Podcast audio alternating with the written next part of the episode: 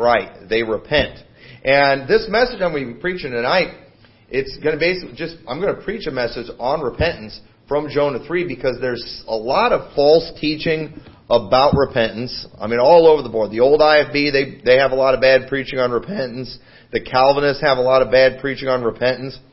And we see a lot of things happen in this chapter that, I mean, prove a lot of different things about repentance. And to me, I mean, it just lines up perfectly with what we teach on the subject of repentance. So, as we go through this chapter, I want to teach you several lessons about repentance and how to interpret the when it comes to repentance. It's very important. There's a lot of confusion on there, and it makes sense that the devil would try to confuse people on repentance, seeing that, you know, repentance is part of salvation. And I believe that uh, there has been a lot of uh, doctrine that has been corrupted on this subject because of people just reading after bad guys. Just and it's just and mostly the bad teaching that you hear on repentance is just horrible Bible interpretation. So let's go ahead and look at uh, let's start reading at verse one, and I'm going to point out several things to you that hopefully will be a help to you and help you understand repentance better, or at least when you're studying your Bible, how to figure out for sure what it's talking about. Because before I get into some of the specifics, I, I just saw recently something somebody said. They did a post or something, and it's like they were trying to prove that a, a passage in the Bible, I don't remember which one it was, about repentance wasn't being sorry. You know, because it's like you have people that tell you if you're going to get saved, it's not believe, it's not just believe on Christ. You have to repent of your sins. In other words, you got to be sorrowful for your sin. You know, you got to be, I mean, like really sorry for what you've done. You have to have a truly repentant heart. So the thing is, you have people that make a big deal about that and make it like you're not saved if you weren't crying. So then you have people on our side who believe it's just, you know, believe in the Lord Jesus Christ and thou shalt be saved. And then it's like they feel like they have to disprove, you know, other people's interpretation of a verse where repentance is about being sorrowful. And sometimes repentance is about being sorrowful.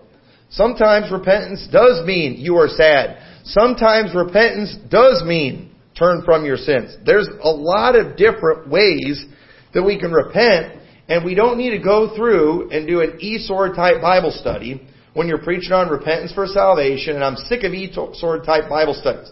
And I use e-sword, okay? But it's not Bible study if you're just going and you're just reading all of the verses that have that specific word in it. You have to look at context. You have, you know, it, because it's like, I want to preach a message on repentance for salvation. And then you go and you print out every verse that has the word repentance in there. Well, you know what? You're going to be wasting a lot of time because there's a lot of verses about repentance that have nothing to do with salvation. So, you know, don't, don't do that.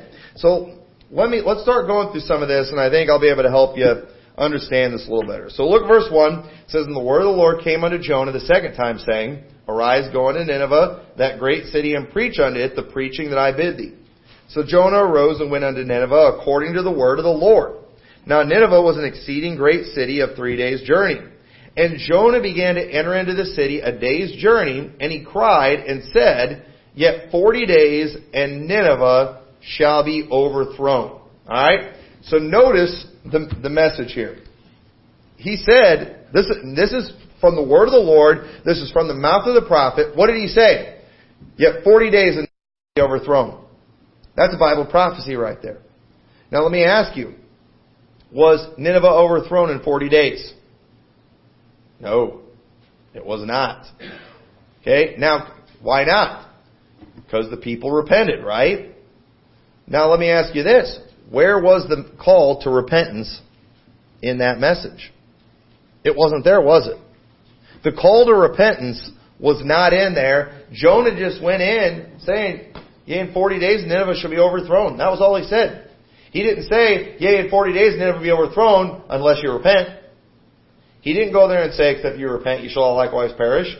He just told them, This is what's going to happen. He didn't tell them to repent, but yet they did repent. I mean, and let me tell you, they were sorry. We're going to see, I mean, they fasted. They even made the animals fast. the king and everyone, I mean, they put on sackcloth. I mean, these people, they believed this message and they were sorry. And we know, see that God saw their repentance.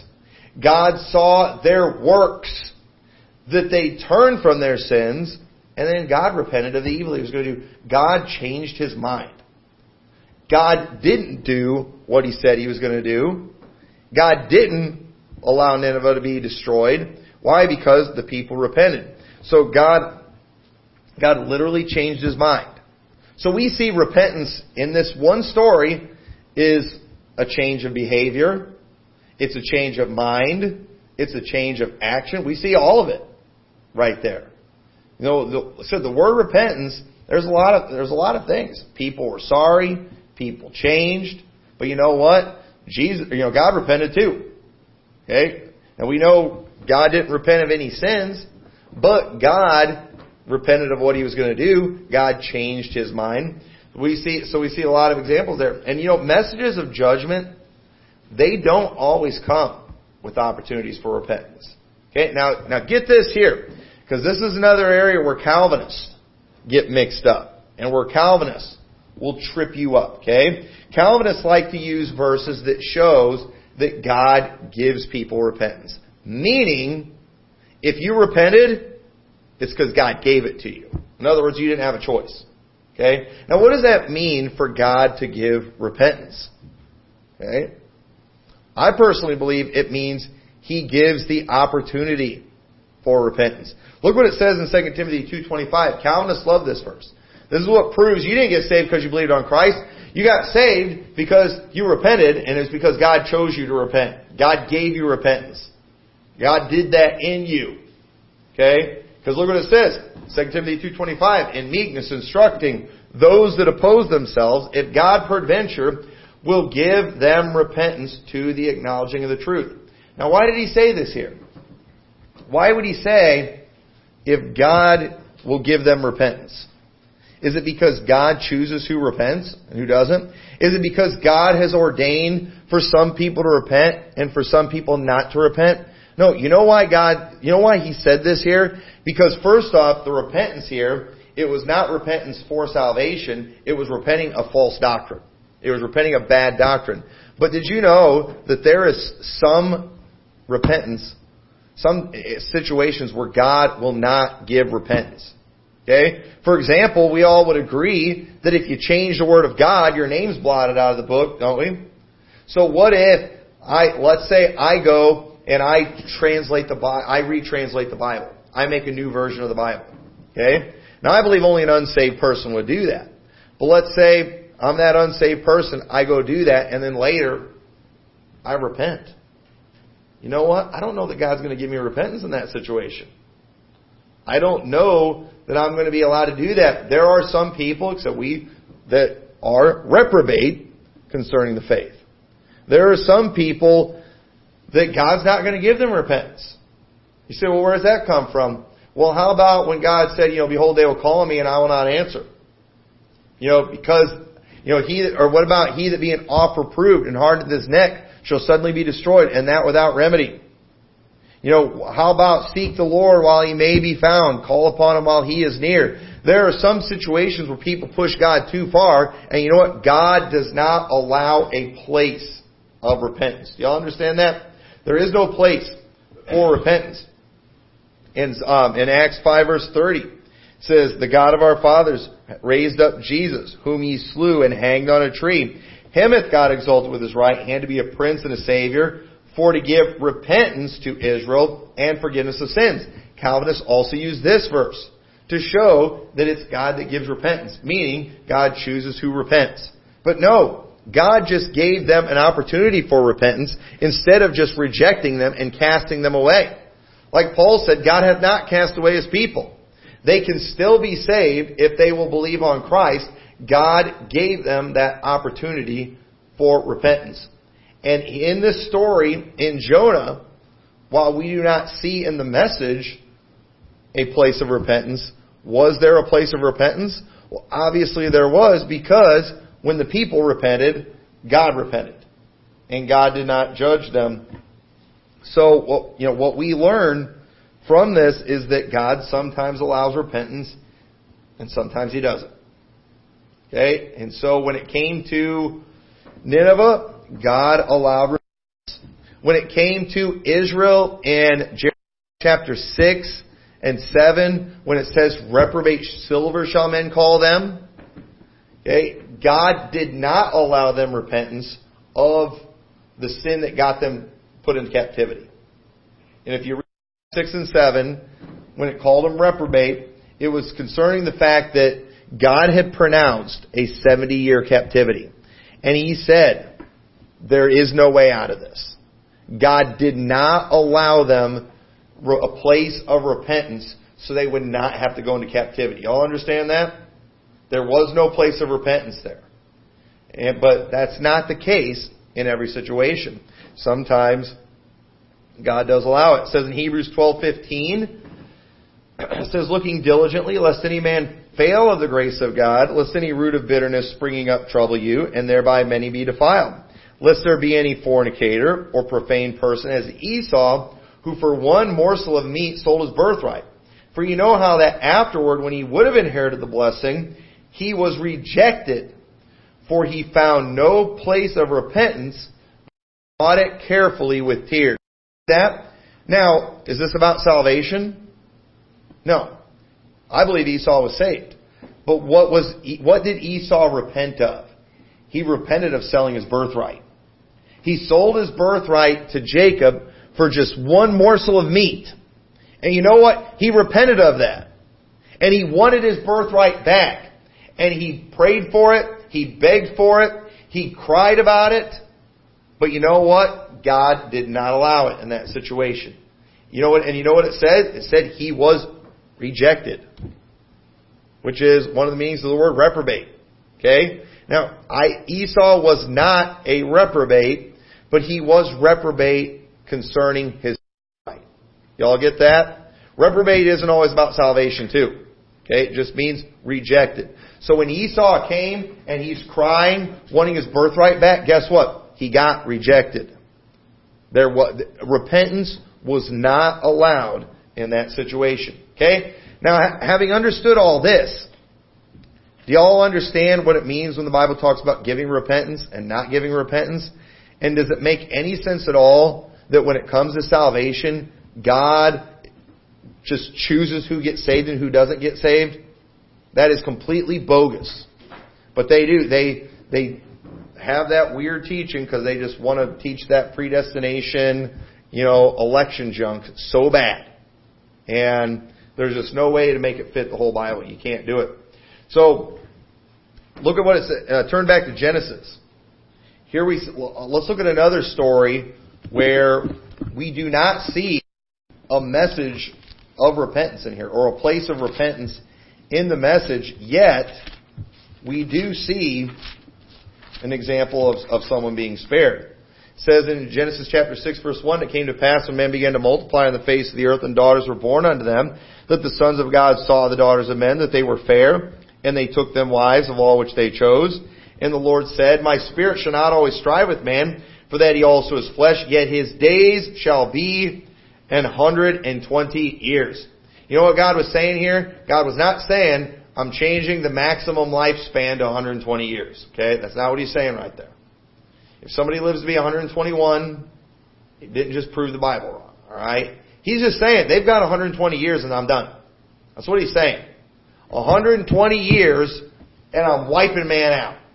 That's what he said. That, that's what he's saying right here. 120 years and that's it. A flood's coming and I'm wiping out the world. Now let me ask you, is there a message of repentance in here? No. There is no message of repentance says in verse 4, there were giants in the earth in those days, and also after that, when the sons of God came in unto the daughters of men, and they bare children of them, the same became mighty men, which were of old men of renown. And God saw that the wickedness of man was great in the earth, and that every imagination of the thoughts of his heart was only evil continually. And it repented the Lord that he hath made man on the earth, and it grieved him at his heart. Right here it's explaining why God has only given him 120 more years, and then he's going to destroy him. Okay? And it says, And the Lord said, I will destroy man, whom I have created from the face of the earth, both man and beast, and creeping thing, and the fowls of the air, for it repenteth me that I have made them. Okay? Now understand, the first ten chapters of the book of Genesis cover about 2,000 years. It tells these stories pretty fast. But let me tell you what I believe is going on right here. God said, in 120 years, I'm going to destroy the world. It repents me. I've changed my mind. I wish I had made man on the earth. And I don't know how God got the message out there, but I believe they knew about it. 120 years is left. But somewhere during that time, I don't think it was before he announced this. I think it was sometime after he announced this. Look at what it says. But Noah found grace in the eyes of the Lord. Okay? I believe during that time, there was a man that, you know, wasn't like the rest of the world. He was perfect in his generations. He was somebody who was following the Lord. He was somebody who obviously was not a perfect man, but I believe he heard that message. He heard of judgment. He believed God. And you know what? I think it's safe to say he probably prayed that the Lord would spare him and his family. And you know what? He found grace in the eyes of the Lord. And God gave Noah a place of repentance, didn't he? Okay, it's not mentioned in that prophecy that there was a place of repentance, wasn't there? So, just you know, that in mind. When we see things like many of the prophecies in the Bible, while it's not always mentioned, we often see there was a place of repentance. In other words, God gave repentance. God gave Noah a place to repent. Does that mean God went and in his divine power, he went and manipulated the will of Noah to change his mind so he would repent? No, that's not what it means at all. That's not, that is not what that means. And you know what? I don't believe God did that in Nineveh either. I don't believe after Jonah went in there that God went and manipulated the hearts and minds of all the people of Nineveh so they would repent. No, I believe they just repented and God saw that and then God changed his mind. Uh, that, that's exactly what I think happened. So, look at what it says in verse 5 of back in Jonah chapter 3. So this is after he says, Yet in 40 days Nineveh shall be overthrown. So the people of Nineveh believed God and proclaimed a fast and put on sackcloth from the greatest of them even to the least of them. Now notice this. You know, I personally believe here because there was no message of repentance here, it was easier to see that this was genuine, wasn't it? Because, you know, don't your kids often repent when they find out they're going to get a spanking? But are they really sorry for what they did? And no, they're not really sorry. Okay? They're sorry they got caught. They're sorry that they're going to get in trouble. They're sorry that judgment is coming, but they're not really sorry. They ha- their heart hasn't gotten right. They haven't changed their mind. Now, in their minds, they're just thinking, you know what, after I deal with this spanking, you know, I'm going to just have to come up with more creative ways to torment my sisters where I probably won't get in trouble. They've not really repented. Okay? But the thing is, when not, you know, whenever you don't give it, up, or if you say, if you tell them you're sorry, then you won't get spanked. Do you think it's really sorry then? Now think about this. What if you spank them and then they go to their brother and sister without you telling them and they say they're sorry? Wouldn't that be a wonderful moment as a parent? I'm pretty sure that's, ne- I know I never did that growing up. I never in my life that I get spanked for bothering my sisters, and then after I got done, I voluntarily went and gave my sisters a hug and told them I was sorry. That never happened. But I, I guarantee if that would have happened, it probably would have done my parents' hearts really good. like, wow, hey, that worked great. I, I guarantee it would have, that would have happened. But here, and you know, a lot of times too, and I'll, I, I'm ashamed to admit this. I probably shouldn't admit this in front of my kids. There were times when I did things to my sisters and I knew they were on their way to tattle. And I knew I'm getting spanked for sure. So I was like, you know what? If I'm going to get spanked, I'm going to make it worth it. So I would start like just doing more stuff to them, you know, start throwing stuff at them or whatever, you know, before they went and told. Because like I'm getting spanked anyway, so I'm to I'm to make it worth it. Is that a real sign of repentance right there? No, that's a sign of a really wicked heart. Okay, But here in this story, you know, God says Nineveh is going to be destroyed because of your wickedness, but He doesn't tell them if you repent, it'll go away. But what did they do? They repented. From the least of them even to the greatest. It was a real, genuine repentance that took place here. They did it. Why? Because they actually were sorry for what they had done. They believed God. All of a sudden, they'd finally been confronted by a prophet about their wickedness. They knew they were evil.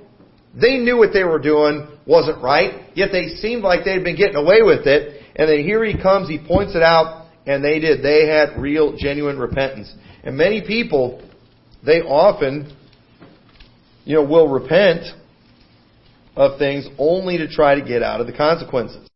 Here's another passage that Calvinists like to use. 2 Corinthians 7, verse 8. The old IFB uses this too when they're teaching repenting of sin salvation. This is after Paul, he wrote a letter telling them to cast the one man out of the church. This is the second letter. He's talking about how, you know, he after he wrote the letter, he regretted it, you know, but then later, he was glad he did because it worked. You know, but look what it says. For though I made you sorry with the letter, I do not repent, though I did repent, for I perceive that the same epistle hath made you sorry, though it were but for a season. Now I rejoice not that you were made sorry, but that ye sorrowed to repentance. For ye were made sorrow after, sorry after a godly manner, that ye might receive damage by us and nothing. For godly sorrow worketh repentance to salvation, not to be repented of, but the sorrow of the world worketh death. Y'all see that right there? Now, you're going to have a pretty tough time convincing me that repentance here isn't being sorry and isn't feeling bad. It's pretty clear here what this repentance is. Right? It says in there too. You know, the, it says repentance to salvation. So what is this talking about? What do we get from this? Alright? You know, does this mean, you know, that person, if they didn't give up all their sins, if they weren't crying, if they weren't, you know, weeping and wailing, they didn't really get saved? You know, you know, these one, two, three, you're paid out of me, you know, is, is that, is that what, you know, are they right in this situation here? What do we do with this? Alright? Well, here's the thing. What, what do we teach about salvation? It's believe in the Lord Jesus Christ, and thou shalt be saved. And I believe when a person gets saved, they are repenting. Okay?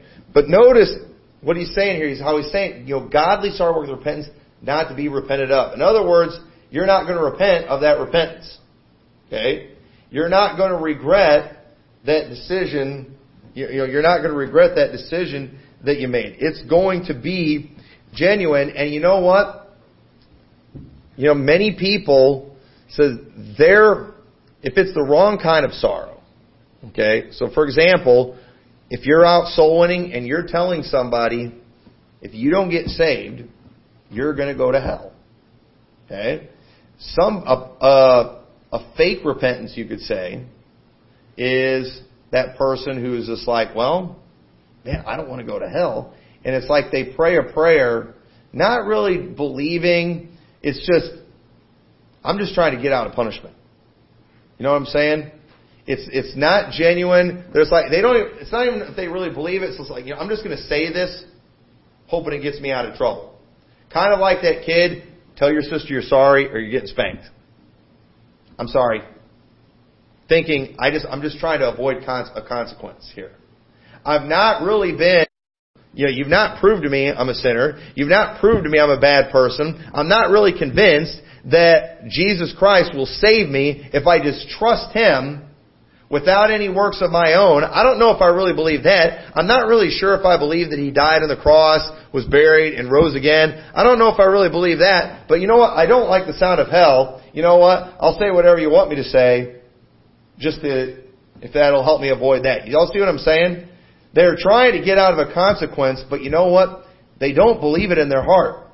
And getting saved is not you just trying to get out of, con- of consequence. You do have to believe in your heart, don't you?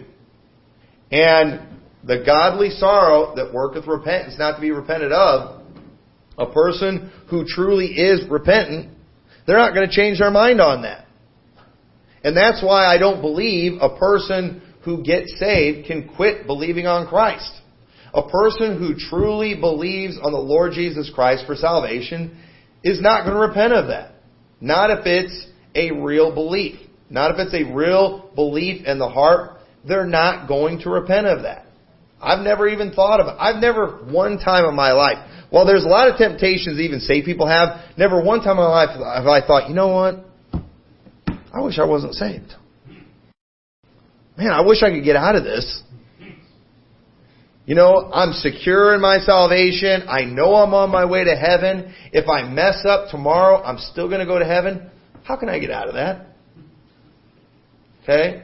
Do y'all realize that that, isn't that why we teach eternal security when we go knock on doors? To make sure that people really believe that if you trust in Jesus Christ for your salvation, He will save you and keep you safe forever. Isn't that what we focus on? But is it, but is it also possible for you to go and just tell somebody about hell? Well, and that's the part that there that registers. You know, you can talk about Jesus and you can talk about hell and you should, but they might think, hell? I don't want to go to hell. What do I have to do? Hey, we got to believe in the Lord Jesus Christ. And it's like, a lot of times people don't fully understand it. They might just say a prayer thinking, tell me what I have to do, tell me what I have to say, so I don't have to go to hell. But yet, what happens with a lot of these people? Later they get caught up in false doctrine. They believe you can lose your salvation. They believe that, well, obviously you have to do good works too in order to go to heaven. We say those people aren't saved all the time, don't we? Why? Because you know what? Those people, they didn't have that real godly sorrow that worketh repentance, not to be repented of. They were just saying what they had to say to get out of a consequence at that time. Y'all see the difference that I'm talking about? Okay, and a person who has truly put their faith and trust in Jesus Christ, they're never going to repent of that. They're never going to regret that. They're never going to want to let that go. But you know what? A person who in their mind is thinking, if I start being good, I'll go to heaven and I won't go to hell. Is it possible for people to repent of that? Absolutely, and they do all the time. They do that all the time. But nobody repents of real salvation. So, um, you know, here in this story, in Jonah, these people clearly were truly repentant in their heart. Why? Because they did, they just proclaimed a fast. And they did this fast, I believe, hoping God would change his mind, but not knowing for sure if he would or not. They're just like, they're proclaiming a fast. Doesn't say how long this fast is, but I don't know. I almost wonder if maybe they were planning on going the whole 40 days. If they're like, hey folks, we're doomed, we're done. You know what? We're not eating. We're gonna wear sackcloth. We're gonna humble ourselves until God either kills us or until He changes His mind about the judgment that's coming. And you know, it's interesting. What is it that people often say about, you know, once saved, always saved, who are deniers of it? Well, if I believe like you guys do, I just go pray a prayer and then I just go do all the sinning that I want. Okay? Is that godly sorrow that worketh repentance not to be repented of? No, it's not. That's them, I'll say whatever I've got to say to get out of the consequences, but I'm not repenting. I've not changed my mind. I don't think my sin's that big of a deal. I don't think my sin, you know, is enough to send me to hell. I don't believe that Jesus would just give me a free salvation. That's what they're really saying in their hearts. They really reveal themselves when they say that. And you know what? Just like people who say, if I believe once saved, always saved, I'd go out and I'd do all this kind of sin, are revealing their hearts. Did you know it's the exact same heart, the exact same heart that says, well, if I believed in a post-tribulation rapture, then I'd just go live however I want to do, and once I see the Antichrist rise, then I'd get right with God. You know what? You're, you're showing what your heart's really like. You don't want to serve God. You're not really truly repentant. You don't really believe in your heart that this is the best way. You're just doing all these things thinking you have to do, thinking you have to do them so you'll be spared the tribulation. That's not real repentance, folks. A person who has real repentance is just going to do right because they're convinced that it's the right thing to do. That, that's why. So, you know, it, it does, it reveals the heart. And God didn't give a place of repentance in the message, but the people repented anyway, and I think that's very telling. So look what it says in verse 6 of Jonah chapter 3. It says, For the, uh, for word came unto King, the king of Nineveh, and he arose from his throne, and he laid his robe from him, and covered him with sackcloth and sat in ashes, and he caused it to be proclaimed and published throughout Nineveh by the decree of the king. And his nobles, saying, Let neither man nor beast, herd nor flock taste anything, let them not feed nor drink water, but let man and beast be covered with sackcloth and cry mightily unto God. Yea, let them turn everyone from his evil way and from the violence that is in their hands. So notice this repentance. This was a national repentance that everyone participated in. Even the animals participated. And you know what? Since this was a national problem, it required national participation. This wasn't a story that, hey, those of you who will believe me, you'll be spared, and it was for everybody else that's going to be in trouble. No, this was a prophecy. This was a judgment coming on the people as a whole, and it was going to happen to the people as a whole. So if there was going to be repentance, it had to be by the people as a whole. And that's exactly what happened right here. And you know what? It's the same thing too when God destroyed Sodom and Gomorrah. Okay? It wasn't enough that Lot was against the works of Sodom. You know what? The rest had to feel the same way. The whole city needed to repent. And you know, we can be individually saved like Noah was, but that's not going to necessarily save the rest of the world, is it? It'll save us. And you know what? As if God pronounces a national judgment in the United States, then we're not going to, we're just not going to be automatically spared because we're saved either, are we? Not unless the entire nation gets right.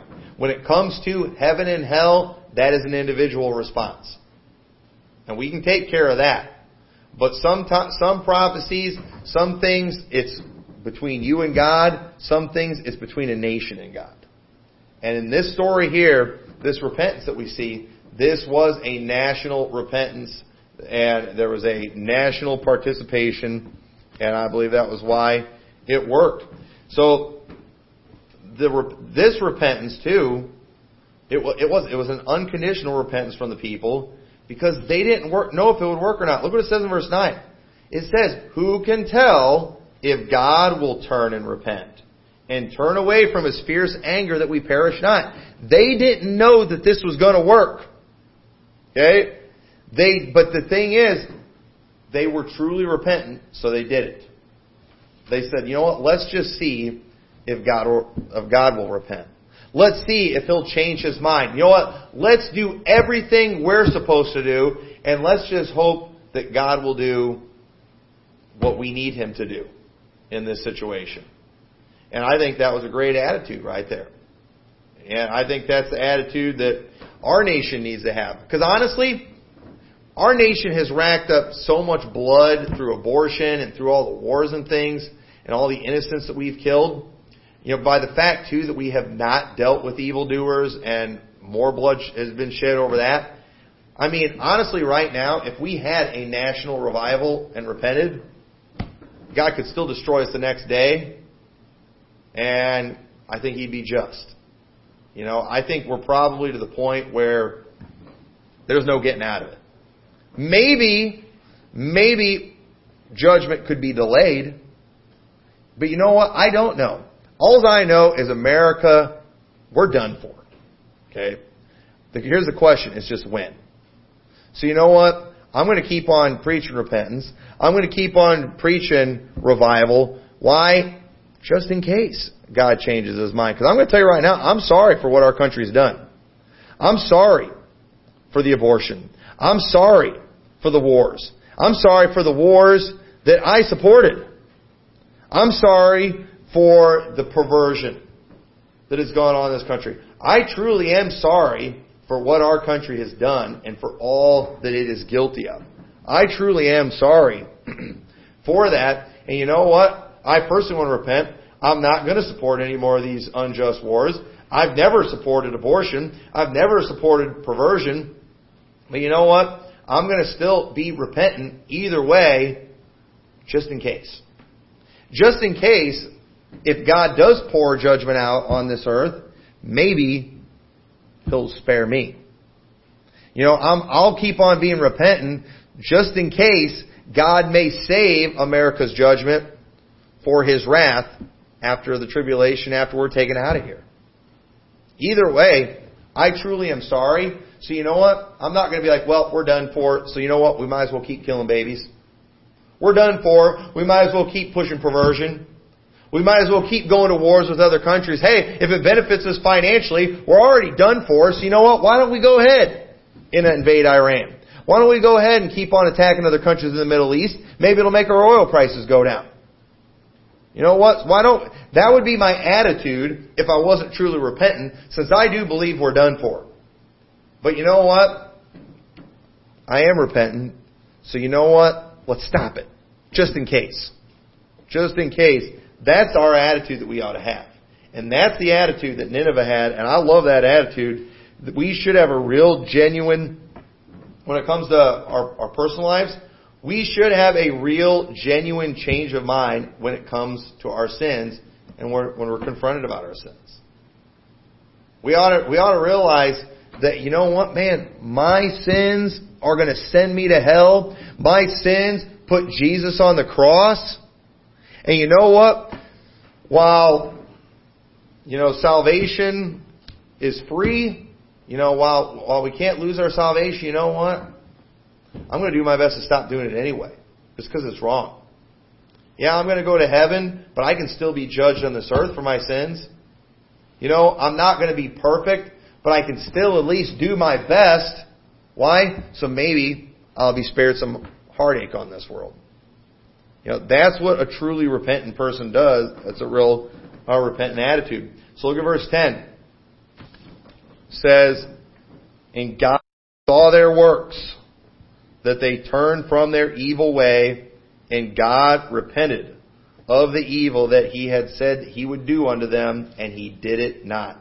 Right there is one of the best verses that you can use to prove what we teach about repentance.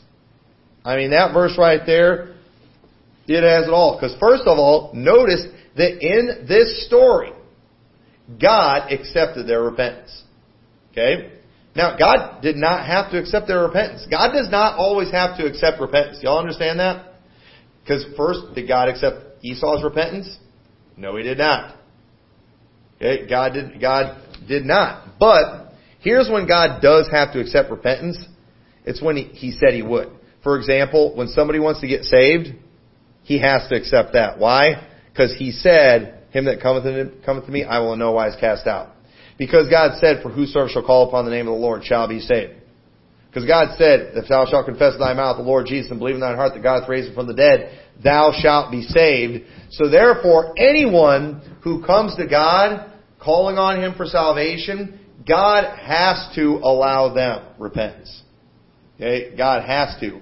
But in the case of our sins as believers, God does if if we, you know, do something really bad, God's going to deal with us.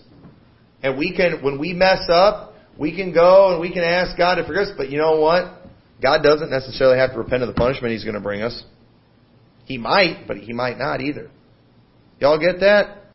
Some repentance God doesn't always give. In this story, when God did not have to give Nineveh repentance because God did not in that message promise them, if you turn from your sins, I will give you that, I will accept your works. God did not give that promise there, but yet He did it here. And so notice just a few things here.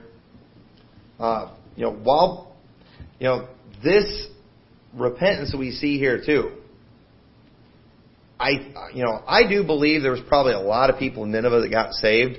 But does anybody think 100% of the people in Nineveh got saved and went to heaven? Probably not. Okay? Because once again, this repentance was not a repentance for salvation. It was a repentance to be spared national judgment, physical death. Okay? That's what it was for. I'm sure a lot of people got saved, but That's not what this was about. This wasn't about getting saved. This wasn't about believing God for righteousness. This was about being spared judgment that was coming. So Jonah 3 is not about soul salvation, but it's about physical salvation. That's important you understand that. Don't use this to prove how you get saved. Alright? That's not what this is about. Also, because here's here's another reason too, I don't believe these people all necessarily got saved. Because notice what it says. God saw their works, that they turned from their evil way. Can anybody think of anybody in the Bible who God saved by accepting their, because He accepted their works? No, God doesn't accept our works. Okay, faith. Alright, it's only faith that saves us. God does not, is not going to accept your works as a way of salvation. You go ahead and try whatever way you want to present your works to God as a method of salvation. It's not going to work. He wants faith. And you know what? I believe Cain's offering of the work of his hands made more sense than a, sacrificing an innocent lamb. Now, understand, that makes sense to us because we understand what it pictures. But what made it, but the thing is, why would Abel have done that? I believe it's because God told him to. And you know what? He believed God. And, and truth is, he might have known more about the sacrifice than we realize. You know, I, I, I've, I've, I've preached before on how, you know, I've proved from verses that they knew a lot more about the death, burial, and resurrection than we give them credit for. Back then, there's plenty of evidence of that. But either way, God does not accept the work of our hands as salvation. So that's not what we see. That's not salvation that we, or soul salvation we see going on there. But when God would accept the sacrifices in the Old Testament, it was because of their faith. You say, how, how are they showing faith in killing a lamb? Once again, forget you know the New Testament, forget you know about Jesus Christ. When God tells you, hey, you want your sins to be taken care of, you kill that lamb and sacrifice it on the altar. Okay. I sinned. A lamb has to die? Okay? Try to put yourself in their place. This makes perfect sense to us because we understand what it pictures. But it wouldn't have made any sense to them at all, yet they did it. Why? Because they believed God. Because they had faith and they trusted Him. Okay, I'll sacrifice this innocent lamb. I mean, a lamb, one of the nicest animals, never hurt anybody. How about sacrifice a lion that's always killing the lambs? But no, we're going to sacrifice what's innocent? Yes, that's exactly what I want you to do. And looking back, we see exactly why God told them to do that. So the thing is, I'm not impressed with their works in sacrificing a lamb, but I, you know what? I am impressed with the faith that it took. They, they believed God, so they, and they were saved. But ultimately, uh, we'll turn over to Matthew chapter 12.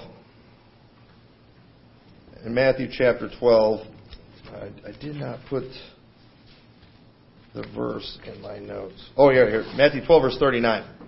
Look at this. It says, But he answered and said to them, An evil and adulterous generation seeketh after a sign, and there shall no sign be given it, but the sign of the prophet Jonas. For as Jonas was three days and three nights in the whale's belly, so shall the Son of Man be three days and three nights in the heart of the earth. The men of Nineveh shall rise in judgment with this generation, and shall condemn it, because they repented at the preaching of Jonas, and behold, a greater than Jonas is here. The queen of the south shall rise up in judgment with this generation and shall condemn it. For she came from the uttermost parts of the earth to hear the wisdom of Solomon. And behold, a greater than Solomon is here. Now some people use this verse to show that the people in Nineveh all were getting soul salvation. But listen, what Jesus is talking about here when he brings up the people in Nineveh is he's saying they repented at the preaching of Jonah. In other words, they believed Jonah. They believed what he said. What was his message? Believe in the Lord Jesus Christ and thou shalt be saved? No. The message was, you're going to get destroyed in 40 days. And they repented of their works, of their, of their evil works, and they were spared, you know, uh, you know, they were spared physical destruction. Okay? The reason he brings up the people of Nineveh here, if the people of Nineveh were willing to repent at the preaching of Jonah, how much more should the people of Israel repented at the preaching of Jesus. He's just saying, hey, I'm better than jo- I'm better than Jonah. Jesus was Jonah was not a very good prophet. Jonah didn't preach a very good message. Yea, in 40 days and Nineveh should be overthrown. Jesus preached way better than Jonah. How many miracles do we see Jonah doing? Zero. Alright, some people might have seen him get vomited up, vomited on dry land. They might have thought, man, this guy travels by whale.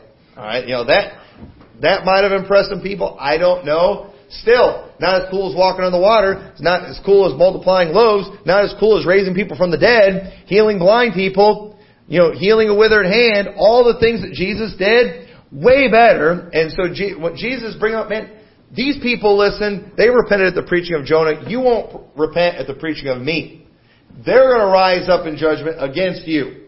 In other words, their testimony, the fact that they repented at the preaching of Jonah proves that the Jews had no excuse for not repenting at the preaching of Christ. So, that's, that's what that's talking about there. And students of the Bible, they often make the mistake of trying to make the Bible say more about a subject than it actually does. So it's like, well, we're going to preach on repentance, so I got to make every passage about repentance about soul salvation. No, you don't. Okay? Only unless it's talking about soul salvation, then you need to do it. And everybody who preaches wrong on repentance, they always are using verses from the Old Testament that are not, have nothing to do with soul salvation. And they'll even use the verses in the New Testament, like in 2 Timothy, you know, that don't have to do with salvation either. You know, about repentance doctrine. So, uh, look what it says in Matthew 11. Matthew 11 verse 20. It says, Then began he to upbraid the cities wherein most of his mighty works were done, because they repented not. Woe unto thee, Chorazin! Woe unto thee, Bethsaida! For if the mighty works which were done in you had been done in Tyre and Sidon, they would have repented long ago in sackcloth and ashes. These other cities that were destroyed, they would have repented if they would have seen the things that you've seen. You should be more tolerable for Tyre and Sidon in the day of judgment for you, and thou Capernaum, which are exalted unto heaven, shall be brought down to hell. For if the mighty works which have been done in thee had been done in Sodom, it would have remained until this day. This is a verse that people like to use to prove that homos can be saved. Okay? What's this talking about? Is this talking about soul salvation or national salvation like in Nineveh? Okay? It was talking about national salvation like in Nineveh. And what, what did the thing, what did God tell Abraham? If there's ten righteous people. But you know what? There weren't ten righteous people. You know why? Because nobody ever preached in Sodom. Nobody ever went and preached the gospel in Sodom. So you know what? There weren't any saved, there weren't even ten saved people there. And it, it doesn't say they would have, you know, if they repented in Sodom too, they would have received salvation, went to heaven, but the city wouldn't have been destroyed. Okay? That's, that's what wouldn't have happened. If there would have just been ten righteous people there, the city would not have been destroyed. Okay? If the city does not get destroyed, then would we say that the peop- the men of Sodom got saved? Yes, from physical destruction. But would those homos gone to heaven? Absolutely not. But they would have been saved physically. Alright, y'all get that? There is a difference.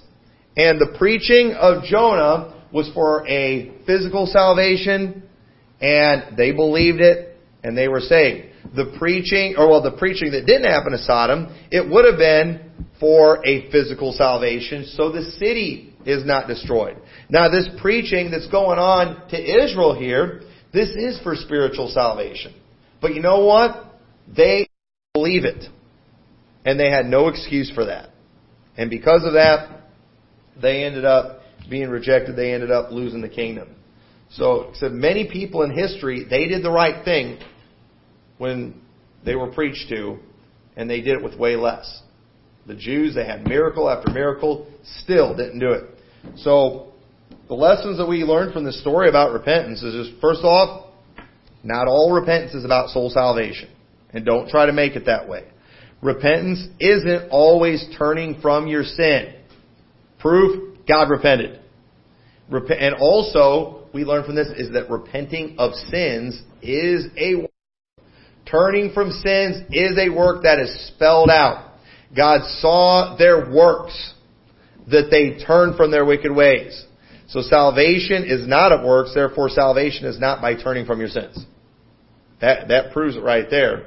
And we're reminded that God often repents. So every time you see the word repent, it can't always mean repenting of sins. But isn't that exactly what these camp meeting preachers do? Says right there, repent. Repent's all over the Bible. Therefore, you got to repent of your sins. Um, no, that's a work.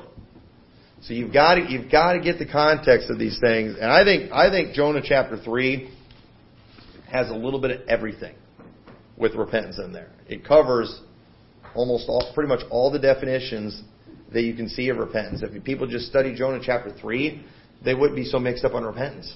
And repentance is a pretty important subject that we need to preach, we need to preach it right. So let's pray. Dear Lord, thank you for your word. Pray you'll help us to learn from this, Lord. We thank you that you gave us an opportunity to repent. Lord, we thank you that you made a way of salvation for us. Lord, I pray that you will help us to repent of our wickedness as a nation, Lord. I pray we'll see, uh, have national repentance, Lord, and whether it stalls off the judgment, avoids it, or doesn't change a thing, Lord, I pray we'll repent either way, Lord. If we're going to get destroyed, I'd like for us to be destroyed after having uh, done something right and uh, not added any more blood to our hands.